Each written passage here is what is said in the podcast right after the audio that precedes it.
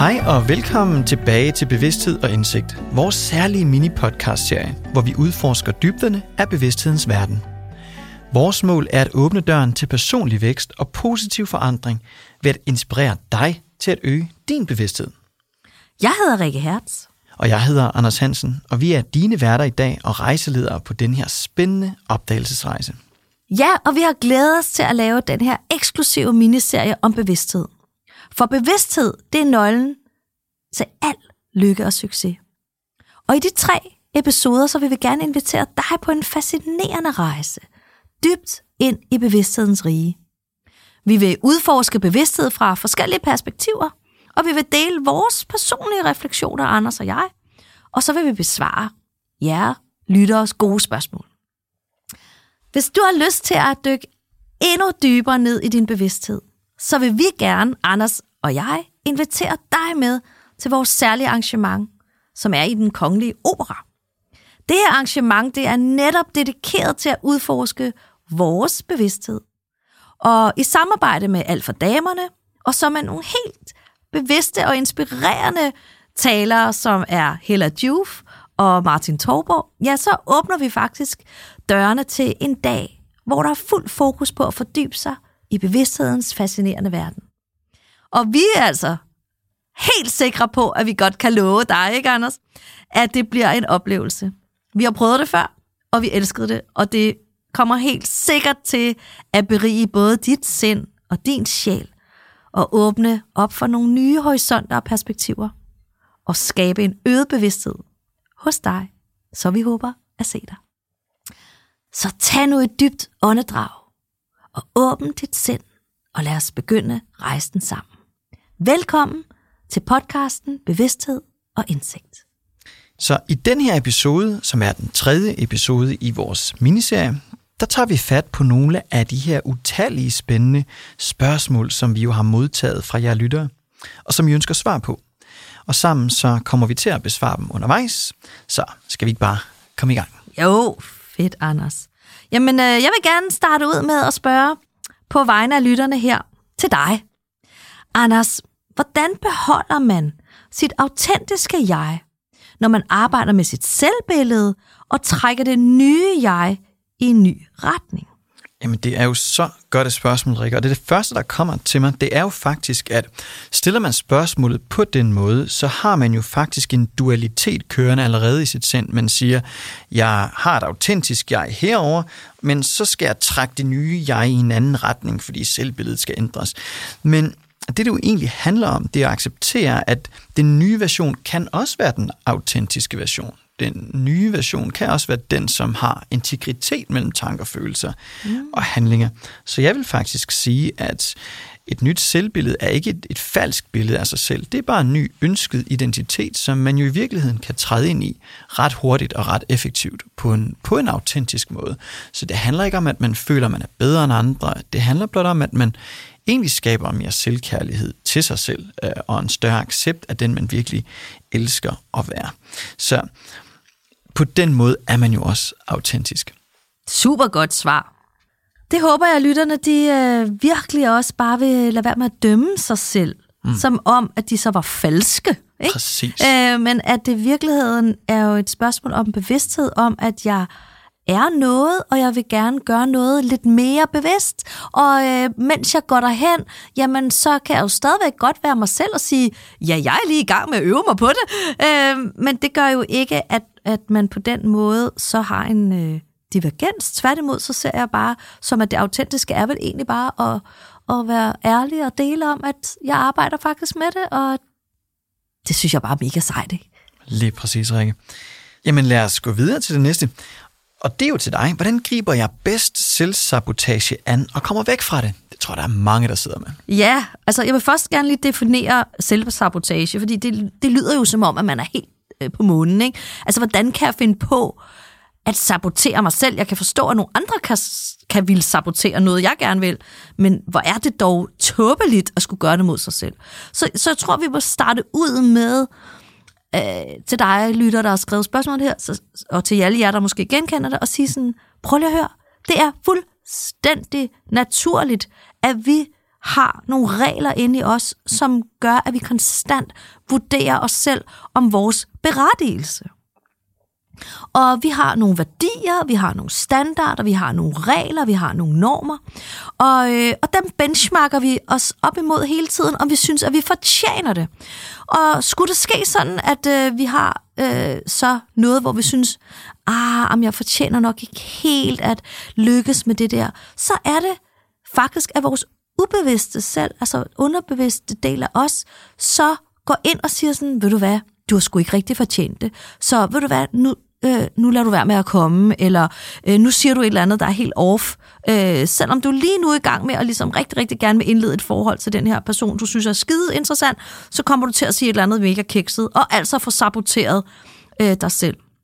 Så det er det, det, det, det aller øh, vigtigste greb her, det er at punkt 1, erkende, det er noget, vi gør, fordi at vi altså vurderer os selv ud fra nogle normer, nogle standarder, nogle regler, vi har lavet, eller som vi måske engang bevidst har lavet, nogle andre har givet os. Og så kan du sige, hvordan kommer vi væk fra det? Det er jo ved at, egentlig at sige til os selv, prøv at høre, alle begår fejl. Alle kan være bange for noget. Alle kan, kan, kan være øh, nervøse for at blive en fiasko. Alle kan være i en situation, hvor at vi vil noget så meget, at vi faktisk kommer til at få overgjort det. Så punkt et, start ud med at acceptere, at det er altså en mellemmenneskeligt udfordring. Så det er accept, accept, accept. Det næste det er, at du må faktisk godt lave fejl. Du er berettiget til at øve dig i at komme derhen, hvor du gerne vil. Så, så tal pænt til dig selv. Vær sød mod dig selv, og hvis det har været så gralt, at du synes, at det er helt hæsligt, så må du lave en tilgivelsesrunde med dig selv, hvor du må tilgive dig for alt det fuck up, du har lavet.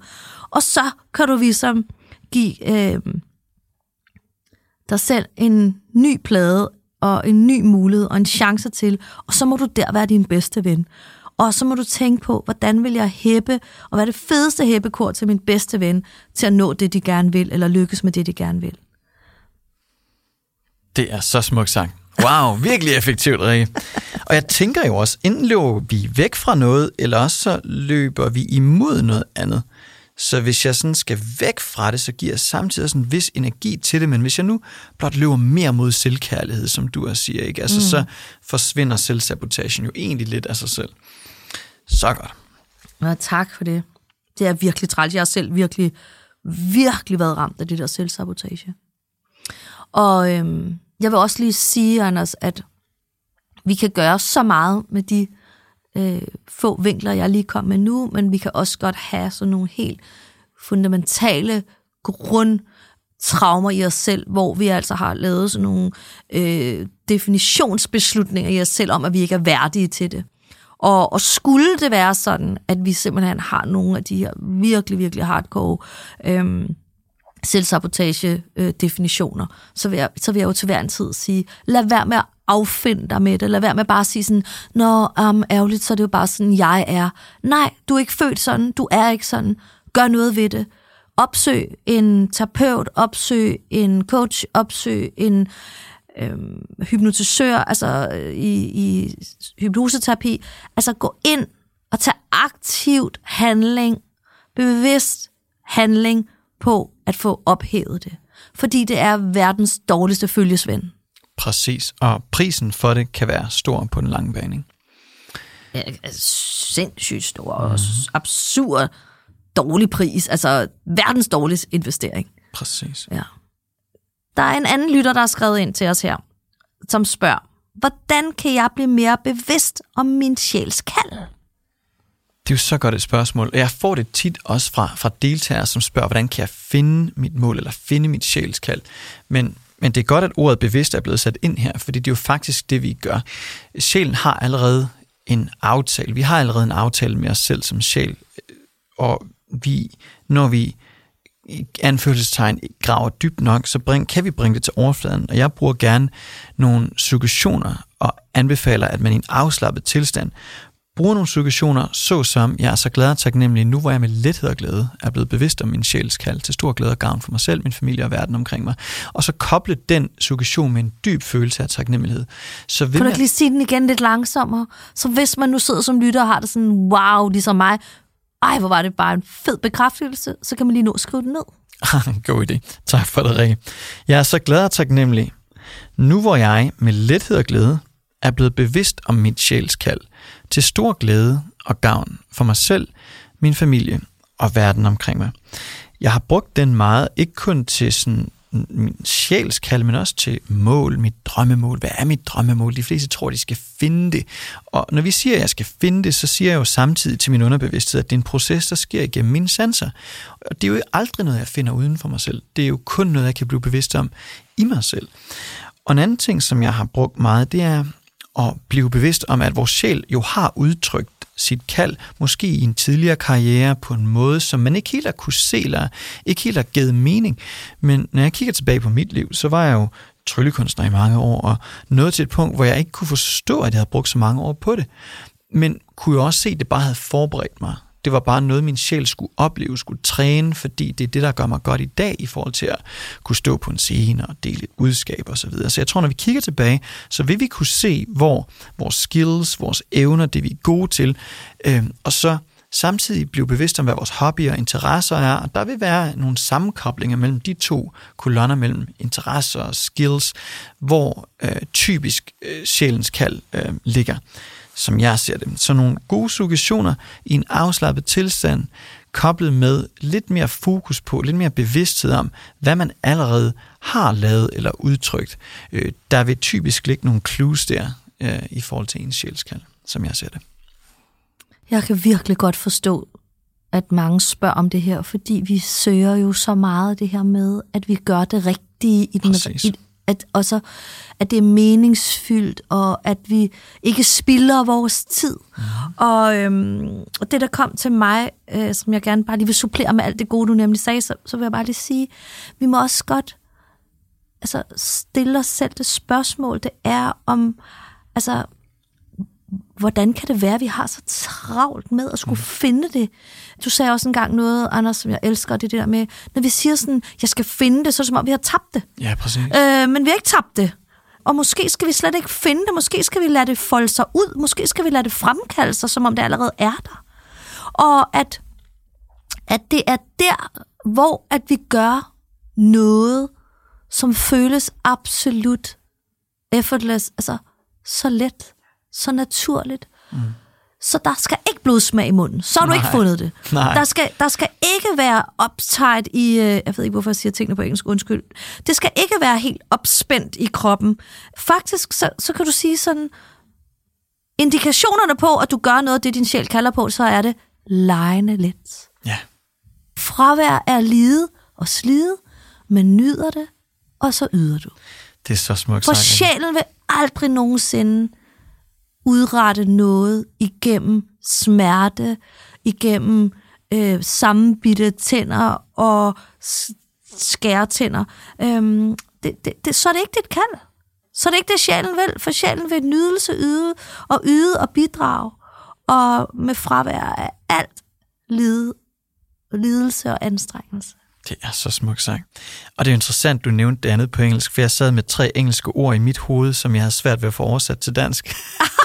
ja, jeg taler faktisk jo ikke super meget engelsk, så jeg var sådan lidt, hvorfor det, kommer fanget. ordene på det? Det, det er nok det, du har fanget, for jeg sidder med connection, contribution and community. Mm. For at sjælen sådan virkelig kan være sådan helt til stede i alt, så skal der være, som du siger, en følelse af en forbundethed, en følelse af bidrag, en følelse af community, man er omkring andre, som måske tænker ligesom en selv. Altså det er der, man sådan virkelig lader sig folde ud på en naturlig måde, ikke? som du også så smukt siger, det skal ikke være hårdt eller hine, tværtimod. Jo mere vi prøver at finde det, jo mere træt kan det være. Ja, og hvor er det også smukt, og hvor jeg elsker også det der med, at det netop også er noget, vi skal gøre i samspil og samklang med andre. Mm. Fordi at, at det, det, ja, det ved jeg ikke. Altså, øhm, Anders, ved du egentlig, hvad dit sjælskald er? Det mener jeg. Ja. Det mener jeg. Og hvordan mærker du det? Ikke at du behøver at skulle dele, hvad det er, men hvordan mærker du? Jeg mærker det som en følelse af, forpligtelse er et for stærkt ord, men alligevel så er det det ord, jeg kan kan komme tættest på. Altså jeg har, og jeg kan huske det helt tilbage fra, da vi optrådte sammen, altså jeg siger vi som min tidligere businesspartner og jeg, med magi og så videre. Der var, der var så mange ting, der skulle overvindes. Der var så mange udfordringer.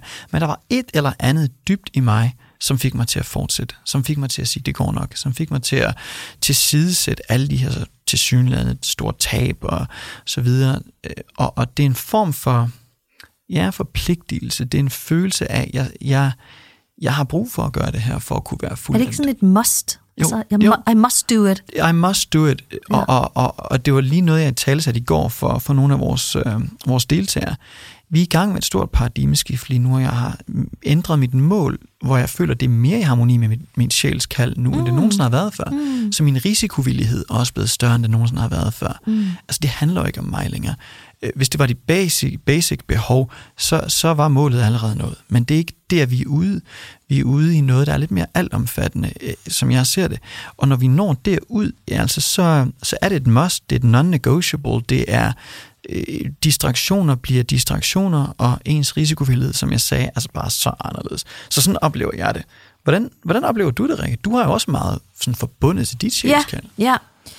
Og øhm, når du, når du sad og delte det ud, så sad jeg selvfølgelig også og, og lige sådan øhm, mærket efter inde i mig, fordi jeg, jeg har jo jeg har jo egentlig været så utrolig privilegeret, at jeg fik at vide, hvad min sjælskald var, da jeg var 19 år. Ikke? Og øh, var enormt forvirret over, hvad det var, og i virkeligheden meget, meget mere forvirret og ulykkelig over at få sådan noget der at vide, og følte det som en præstation og noget, jeg skulle levere. Men sådan som jeg mærker det, nu hvor jeg har fået fod på det og, og hjerte om, om det, så, øh, så føler jeg det utrolig let. Øh, men jeg føler også, at det, altså, det er ligesom en form for trumf, mm.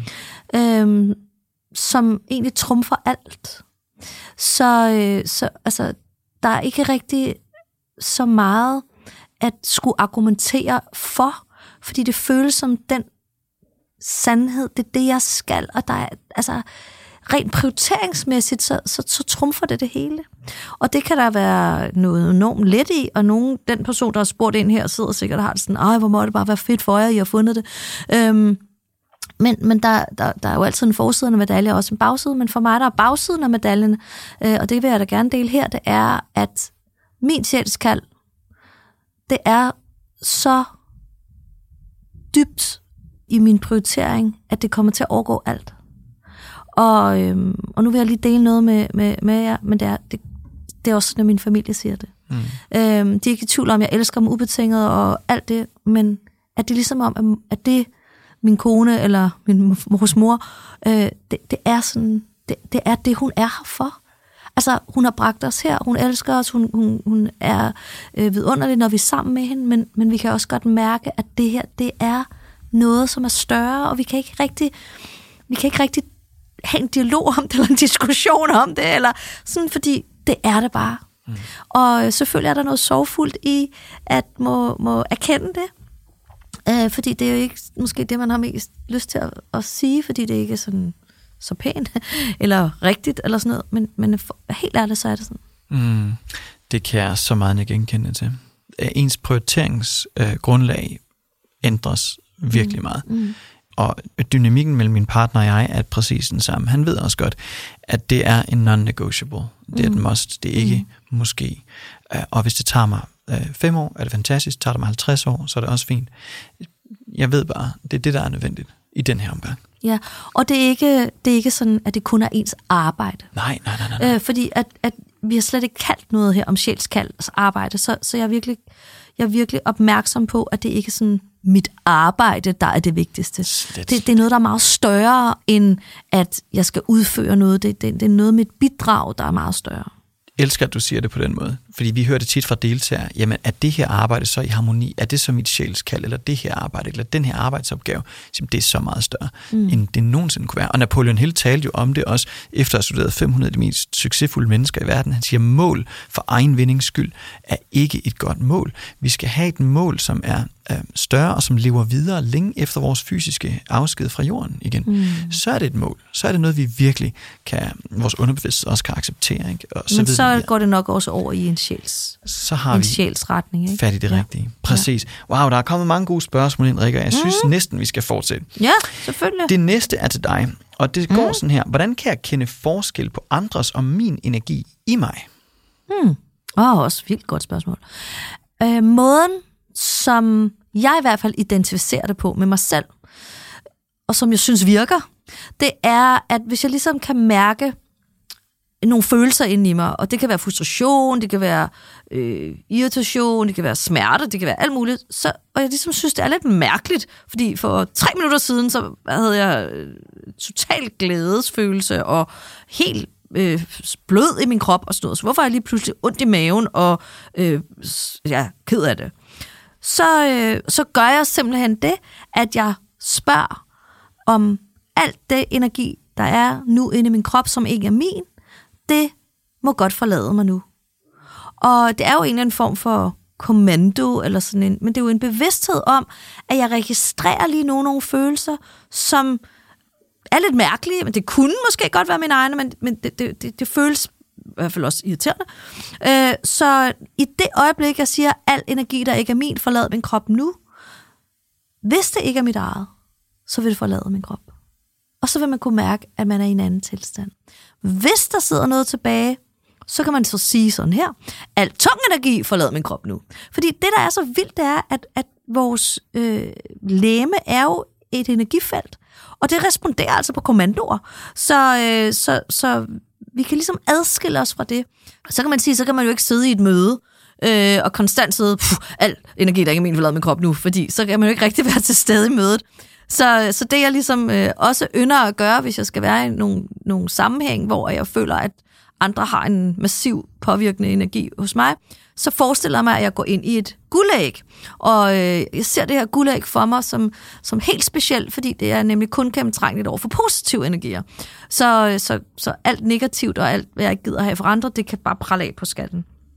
Og det kan jeg godt kigge ud igennem, og jeg kan se alt og høre alt, men det, det giver mig sådan en visuel øh, afskærmning, og, og det giver mig også sådan en form for sådan, øh, beskyttelse i forhold til, at jeg, jeg i hvert fald kan regne med, når jeg er inde i det guldæg, jamen så kommer, så kommer andres ikke ind og forstyrrer. Så det, det er i hvert fald det, der virker for mig. Skulle det være sådan helt genstridigt, øh, at man har fået øh, en, jeg var for eksempel... Øh, øh, ja, øh, henne på en tankstation, og så var der bare en, der skældte mig ud og råbte og skreg af mig og, og sådan noget. Ikke? Øh, og jeg var helt rystet, og jeg, jeg blev enormt sådan paf, og øh, blev sådan både øh, lidt klodset, og jeg blev også øh, både sådan ked af det og vred, og synes, at alt muligt. Så jeg var sådan helt opfyldt af det her overgreb, følger jeg nærmest det var. Og så, øh, og så har jeg sådan, okay, det bliver jeg simpelthen nødt til også lige at ryste af mig. Så, så sådan fysisk ryste mig, ligesom at dyr ryster sig, ikke? Sådan, øh, så synes jeg også, at det kan hjælpe mig. Men det er jo også fordi, så ved jeg helt konkret, at det her det er lige noget, der er blevet på duttet mig, ikke? Mm. Øh, at det jo i virkeligheden slet ikke handlede om mig, men det handlede om den her persons øh, frustration og, og stress og alt muligt, som så bare, ja, kom til at blive hældt ud på mig. Ikke? Så godt et svar. Wow. Tak. Anders, så er der også en lytter, der vil spørge om, hvordan kan jeg arbejde med min tålmodighed, så jeg ikke ender i frustration og i vrede? Der tror jeg, det handler om at være mere til stede i nuet, og også netop adskille, hvad er min energi, og hvad er deres. For altså, utålmodighed øh, kommer jo af typisk forventninger til andre, som ikke bliver indfriet. Og hvis jeg har forventninger in the first place, så er der virkelig sat op til at blive skuffet. Så jeg tror, det handler om, at man er mere til stede, accepterer dem fuldstændig, som de er. Og så er der tre trin fra Eckhart Tolle, som kommer til mit sind, når jeg hører det spørgsmål. Og det er, han siger, et, um, du kan have mulighed for at acceptere situationen 100% følelsesmæssigt, så er der ikke mere vrede og utålmodighed, så kan der ikke være følelsesmæssig friktion. Hvis jeg accepterer det 100% som det er, it is what it is, som Michael Beckwith også vil sige. Ikke? Mm-hmm. It is what it is, accept it. Men det er den første mulighed. Hvis det er i modstrid med ens værdigrundlag, så kan det selvfølgelig godt være svært at bare sætte sig ned og skulle acceptere noget. Så den næste mulighed, man så har, det er at prøve at forandre på det. Tag en dyb indånding, connect med noget taknemmelighed, og måske led efter noget, den person gør rigtig godt, og så prøv at talesætte øh, den konflikt, der måske kunne have opstået. Hvis det ikke virker, hvis det ikke hjælper, så er der kun den sidste mulighed tilbage, og det er at forlade situationen, give sig selv noget plads, komme tilbage til, øh, til ens midtpunkt, ens kalibreringspunkt, som du jo også kalder det, ikke? Mm, balancepunkt. Balancepunktet, ja. lige præcis. Og så vil den her frustration og vrede nok også øh, forsvinde til en vis grad, og så har man et klare sind at tage nogle beslutninger ud fra. Men jeg vil sige, at det her med utålmodighed i det hele taget, det er, jo, det er jo fordi, der er en forskel mellem, hvad vores forventninger var, og hvad der så skete. Og det kan være utålmodighed i forhold til os selv. Vi ser meget sådan utålmodighed i forhold til, jeg har sat det her mål, og jeg skal skabe det her, eller jeg vil skabe det her. Hvorfor sker det ikke? Jeg er så utålmodig, ikke? Det er ikke endnu. Men det er jo netop fordi, jeg siger, der er en forskel mellem, hvad jeg ser i mit indre, øh, i mit indre blik, der er en forskel mellem det, og så det, jeg oplever i den fysiske verden. Så, så, så utålmodigheden er jo i virkeligheden et symptom i den situation. Hovedårsagen bør vi arbejde med, og det er at blive bedre til at leve fra målet, til at føle en dyb taknemmelighed for allerede at være i mål, fordi det er man jo mentalt og følelsesmæssigt. Og så vil det fysiske jo catch up og følge med på et, på et vist tidspunkt, men så er der ikke plads til så meget utålmodighed længere. Øh, I forhold til andre mennesker, så er det måske mere det handler om accept af, hvem de er, og at de er, som de er, og vores opgave er ikke at ændre på dem. Mm. Det er godt, mit bedste Mega bud. godt. Jeg elsker det, og jeg, jeg, jeg synes, det er pragtfuldt. Og sad også lige sådan og kiggede på spørgsmålet her, og så havde jeg også sådan, tål at være modig mm. til at vente, eller til at lade ting tage den tid, det skal tage. Præcis. Tålmodighed. Tål at være modig. Ja. Åh, oh, den er god. Ja, den er god. Den kunne jeg bare... Øh, jeg kunne bare mærke, at det der med, at det er meget mere befordrende, og føler, man er modig til at, at holde ud, end at klar. sidde og slå sig selv oven i hovedet, og synes, at nu går det også bare for langsomt, eller slå nogle andre oven i hovedet, fordi de er for langsomme. Ikke? Ja, den er god. Ja. Og så er der jo vel et eller andet med det der med, at selvom du hæpper på en kage, så bliver den bare ikke hurtigere færdigbagt. Altså, vel, altså, så, så ting tager altså den tid, før det er færdigbagt. Ikke? Ja, præcis. Og det, det, det synes jeg også, der er noget skønt i at bare læne sig ind i, at jamen, altså, ting tager den tid, det skal tage. Præcis. Og, øh, og forsering, og, og det der med, at man har så travlt, og det skal være så effektivt, at det giver kun en lidelse selv. Mm-hmm. Øhm, jeg tror ikke på, at, øh, at, at processen bliver bedre, eller resultatet bliver bedre. Overhovedet ikke. Så den bevidsthed om, at når man, det er mere end noget, der foregår inde i dig, og du har et valg, til, som, du, som Eckhart Tolle, som du refererer til, altså netop ligger, ligger op til. Du har jo et valg. Du har dit eget frie valg. Du kan altid vælge fred, øh, eller du kan vælge at flytte dig. Ja, ja præcis. eller du kan tåle det, og så være modig til at, at holde det ud. Ikke? Lige præcis. Ja. Så godt sagt, Rikke. Nu tak, og dejligt, og i lige måde, Anders. Her kommer et godt spørgsmål til dig. Hvordan oh, lærer man spændende. at træffe gode, sunde beslutninger, uden at føle tvivl?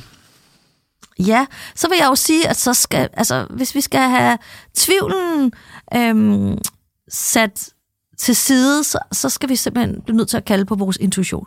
Altså, fordi det er faktisk ikke muligt at lade vores intuition guide os, fordi så vil der være fravær af tvivl. Og øh, intuitionen, den vil nemlig give den her vidshed, den vil give den her sådan, det her, det er det, der er et godt valg, eller en god løsning, uden at der egentlig er så meget altså, spænding i det. Så øhm, jeg, jeg elsker også det gamle, fine ordsprog, der er sådan, er du i tvivl, så er du ikke i tvivl. Altså, fordi, at når du mærker efter, og stiller dig selv, træder en dyb vejrtrækning, lægger din opmærksomhed ind i dit hjerte, i stedet for oppe i din fedtklump mellem ørerne, jamen så vil du faktisk have adgang til en helt, helt anden tryghed og sikkerhed, og så bliver det også fra din sjæl, øh, der, der ligesom øh, træffer beslutning. Så øh, wow. Jeg, øh, jeg vil sige sådan, det er faktisk altid er egoet, som er bange for at træffe en forkert beslutning, eller tage fejl, eller blive en fiasko, eller hvad de andre siger, eller et eller andet, hvad nu hvis noget kunne gå galt. Det er også egoet, der simpelthen aktiverer tvivl. Det er så godt sagt, Rikke. Og jeg sidder også og tænker på, der er en tendens til at tro, at vi skal træffe gode beslutninger hele tiden, fordi en del af paradigmet fra da vi var små, fik altid at vide, når vi gjorde noget forkert. Vi blev måske ikke altid belønnet så meget, da vi gjorde noget godt. Mm. I skolen, der var altid en rød streg over, hvis ikke det var den rigtige, rigtige svar. Og så bliver vi ældre, og så er vi stadigvæk i tvivl om, vi nu også gør det rigtigt nok, gør det godt nok, gør det, øh, så det passer. Øh, så jeg tror ikke på, at der er dårlige beslutninger. Jeg tror, at der er nogle beslutninger, vi lærer noget af, øh, og så er der nogle beslutninger, der er i harmoni med vores intuition. Mm. Men hvis ikke vi er her lige nu, hvis vores sind er optaget af fortid og fremtid og bekymringer, så er det i hvert fald øh, sværere at tage den form for beslutninger, ikke? fordi så er der jo lukket ned for intuition. Fuldstændig. Ej, hvor er det godt sagt. Og så tror jeg ofte, at tvivlen kommer i kølvandet, fordi det gamle paradigme kommer ind og måler på og stiller de her spørgsmål ikke ud fra, var det nu godt nok? Og det er jo også selvbilledet, man så kunne drage ind der og tale mere om. Men som udgangspunkt, så, så synes jeg da, at det er super godt, det du kom med. Så lad os tage udgangspunkt i det. Og Anders, øh, her til sidst, så har vi faktisk fået også et andet spørgsmål, som jeg også bare synes er så godt, og som jeg også selv havde lyst til at høre dit svar på. Øh, hvordan finder jeg ud af, hvilke målsætninger jeg skal arbejde med, hvis jeg ikke ved, hvordan jeg når frem til mit mål? Uh, den er god. For der er jo flere ting i det. Der er jo det her med øh, målsætning og så hvordan jeg når der til. Det er jo to forskellige ting. Og jeg tror ofte, vi tænker på, hvordan før vi overhovedet stiller spørgsmål om, hvad vi vil elske. Fordi hvordan kommer ind og forstyrrer os paradigmet, siger, at du skal kende vejen, du skal have ressourcerne, du skal øh, kende de rigtige mennesker og alt det her. Ikke? Jeg kan huske, Bob Proctor sagde det til mig en gang, det er talt med ham om mine mål. Jeg sagde, jamen jeg ved jo ikke hvordan. Han siger, det er da ligegyldigt. Du ved jo godt, du kan. Du har uendelig potentiale. Så spørgsmålet er ikke, om du kan, øh, eller, eller hvordan. Øh, spørgsmålet er bare, ønsker du det? Fordi hvordan kommer i kølvandet af hvad. Så når du bliver ved spørgsmålet, hvad vi jeg absolut elske, så, så vil der komme noget til ens sind, som formentlig er så langt ud af boksen, at man ikke engang har tænkt den tanke mere end 10 sekunder ad gangen, før man har lagt låg på. Men hvis jeg bliver ved spørgsmålet, så kommer der et svar. Og der er egentlig tre måder, som jeg siger, man sætter mål på. Ikke? Der er A-mål, det er, hvad man ved, man kan. Det er sådan sidste års performance. Så er der B, hvad jeg, hvad jeg tror, jeg kan, og det er sådan 10% vækst. Ikke? Så jeg virkelig strækker mig, så kan vi gøre det her. Yeah. Men der er jo ikke ret meget vækst, der er ikke ret meget personlig udvikling tilknyttet. Men et C-mål, det er, hvad vil jeg absolut elske? Og der er altså stor forskel på, hvad jeg tror, jeg kan, og hvad jeg absolut vil elske. Så det spørgsmål bør jeg blive ved, og så sæt, helt, øh, sæt hele den her hvordan-proces på pause. Fordi det sjove bliver at finde ud af, hvordan, men det er alt sammen sekundært. Øh, Wright-brødrene vidste jo ikke, hvordan de kom på vingerne, før de gjorde det. Øh, Elon Musk anede jo ikke, hvordan han skulle få en Tesla til at køre af sig selv, før han tog beslutningen, øh, og så videre, og så videre. Man kan nævne det ene eksempel efter det andet. Så vi må aldrig falde i fælden, der hedder, hvordan. Den skal helt til side sættes, øh, og så skal vi bare have fokus på hvad som udgangspunkt. Det er mit bedste bud, men jeg er virkelig spændt på, hvad du tænker omkring det, Rikke. Jamen, jeg elsker øh, alt, hvad du har sagt. Og øh, jeg er helt enig, og jeg, jeg har det sådan, jeg, jeg synes, det er så vildt, når jeg tager nogle af mine gamle målsætningsbøger, og hvor jeg bare har tilladt mig at sætte mig mål, uden at jeg overhovedet havde altså, den mindste idé om, hvordan jeg skulle komme derhen. Og jeg kan også huske nærmest min tilstand, når jeg skrev målene. Det var sådan, okay, var det bare urealistisk, Rikke. Ej, var du bare langt ude. Og, sådan, og alligevel havde det bare sådan, ja, men øh, altså, det her, det er bare det, jeg drømmer om. Og jeg vil lige sige, at forskellen på drømme, som vi alle sammen kender, og mål, det er, at lige så snart du har taget et skridt af handling på din drøm, så bliver det til et mål. så det er bare sådan, at vi lige kan adskille det. Og, øh, og jeg, altså, jeg, jeg er faktisk blevet så forundret over, hvordan universet de kan levere mine mål på de mest geniale måder, som jeg absolut ikke har fantasi til at forestille mig. Og øhm, det, jeg, jeg synes, der kan sådan hjælpe i processen, hvis man sådan bare lige kunne supplere med noget af alt det gode, du lige sagde, så er det sådan at bruge taknemmelighed. Jeg, jeg elsker at gøre det på den her måde, hvor jeg skriver øh, ned i min taknemmelighedsdagbog, hvad jeg er taknemmelig for, jeg allerede har. Ikke? Så jeg er super taknemmelig for, at jeg har en cykel, og jeg er super taknemmelig for, at den har to hjul, og den øh, ja, fungerer og alt det der. Og så lige Bagefter så skriver jeg så, hvad det er, jeg har af mål, som om jeg har fået det. Så så skriver jeg for eksempel sådan her, øh, og jeg er fyldt med taknemmelighed for, at jeg også har den her dejlige bil, hvor at jeg har øh, god udsigt, og jeg sidder rigtig behageligt, jeg er varme i sædet, øh, det var i hvert fald noget, jeg ønskede mig meget engang, øh, og så videre, og så videre. Øh, beskrivelse om den her bil, og jeg havde ikke nogen bil. Jeg havde min cykel, men jeg havde ikke nogen bil. Så jeg skriver med den her dybeste, øh, detaljerede taknemmelighed for alt det, som, som mit mål var, som om, at jeg allerede har det. Og, øh, og på den måde, så oplevede jeg, at min altså, øh, manifestationskraft og universets leverance og lever- leveringstid, den gik bare væsentligt hurtigere. Så øh, på den måde kan jeg i hvert fald måske bare lige supplere til det med, jamen, start ud med at være taknemmelig for det, du har, og så gå i gang med at være i den energi af taknemmelighed, når du skriver det, som om du har fået det, så kan universet levere det til dig. Og se universet som en stor, kæmpe webshop, men at vi skal jo lige definere, hvad det er, vi vil putte ned i kurven, og så skal vi også være taknemmelige for, at vi har mulighed for at, at, at vælge det, og så skal vi egentlig vente på at modtage det. Elsker det. Det er så godt. Wow, det her med at være taknemmelig på forhånd for det, man ønsker. Ja, og Hella Juf, hun siger altid så, bare sig på forhånd tak. Det synes jeg også er pragtfuldt. På forhånd tak for noget, vi ikke har fået endnu. Det er da vidunderligt, ikke? Super, super godt. Mm. Det sidste spørgsmål i dag handler om et ord, som du jo også har skrevet en vidunderlig bog omkring. Øh, karma, synkronicitet og mod. Hvordan kommer jeg bedre, bedst videre og tilbage i flow, når jeg oplever, at der ikke er synkronicitet i mit liv?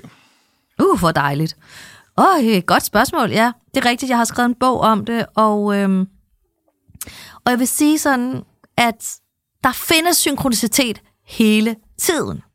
Så det er ikke et spørgsmål om, at det pludselig sådan, så bare lige ikke var der i dit liv. Men det kan være, at du ikke er bevidst om at lægge mærke til det. Så det, jeg altid anbefaler, det er, vær nysgerrig på hver eneste møde med hver eneste menneske. Og spørg dig selv, hvad er det, det her menneske skal lære mig? Vis mig, giv mig erkendelse, giv mig indsigt, giv mig bevidsthed. Og måske ovenikøbet gå skridtet videre og spørge sådan, så hvad er det egentlig universet vil mig med det her vidunderlige møde, eller den her øh, person?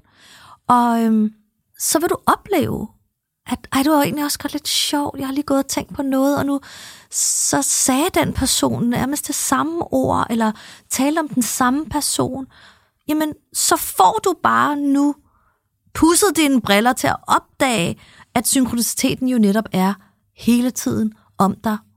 Og det du selvfølgelig så, så skal vælge at gøre, som jo er en beslutning, det er at læne dig ind i en tillid til, at det også guider dig. Fordi du kan ikke komme tilbage i flow, hvis du ikke har tillid. Fordi flow og tillid er to alkymier, der hænger sammen og giver øget bevægelse. Så, øh, så hvis du øh, har fravær af flow, har du også fravær af tillid. Så godt et svar, Rikke. Tusind, tusind tak. Det var nogle powerful spørgsmål. Så hvis du sidder og lytter med nu, og du har lyst til at dykke endnu længere ned i din bevidsthed, så vil Rikke og jeg gerne invitere dig med til vores helt særlige arrangement i den kongelige opera. Og det her arrangement er dedikeret til at udforske vores bevidsthed sammen, og i selskab med alt for damerne, og med inspirerende talere som Hella Ju og Martin Thorborg, der åbner vi dørene til en dag med fuld fokus på at fordybe dig i bevidsthedens vidunderlige og fascinerende og magiske univers. Ja, og Anders, jeg synes jo også lige, vi skal sige, at vi to jo sådan set, altså, vi, vi deler jo også ud. Ikke? Du Det kommer jo vi. til at dele ud af, af en masse af dit fantastiske øhm, altså bevidsthedskatalog øh, katalog af viden, du har. Og, øhm, og jeg har i hvert fald også øh, lovet, at jeg vil vise, hvordan bevidsthed også kan komme til udtryk ved at stille mig til rådighed som øh, medie, og, øh, og så give nogle øh, klaverjante øh, svar, som viser, hvordan universets bevidsthed kan arbejde igennem os. Det er så spændende, og det er så fascinerende. Og ja, vi kommer til at udforske bevidstheden fra mange forskellige fronter, og også fra en verden, hvor illusioner måske kan bruges til at afdække den ægte sandhed, der ligger dybere i os. Fuldstændig. Så tusind tak til jer, der lytter med. Og vi, øh, vi er vildt begejstrede for, at I har brugt god energi på at sende spørgsmål ind, og det har også øget vores bevidsthed. Så tak fordi du lyttede med til vores podcastserie Bevidsthed og Indsigt. Tusind tak for nu.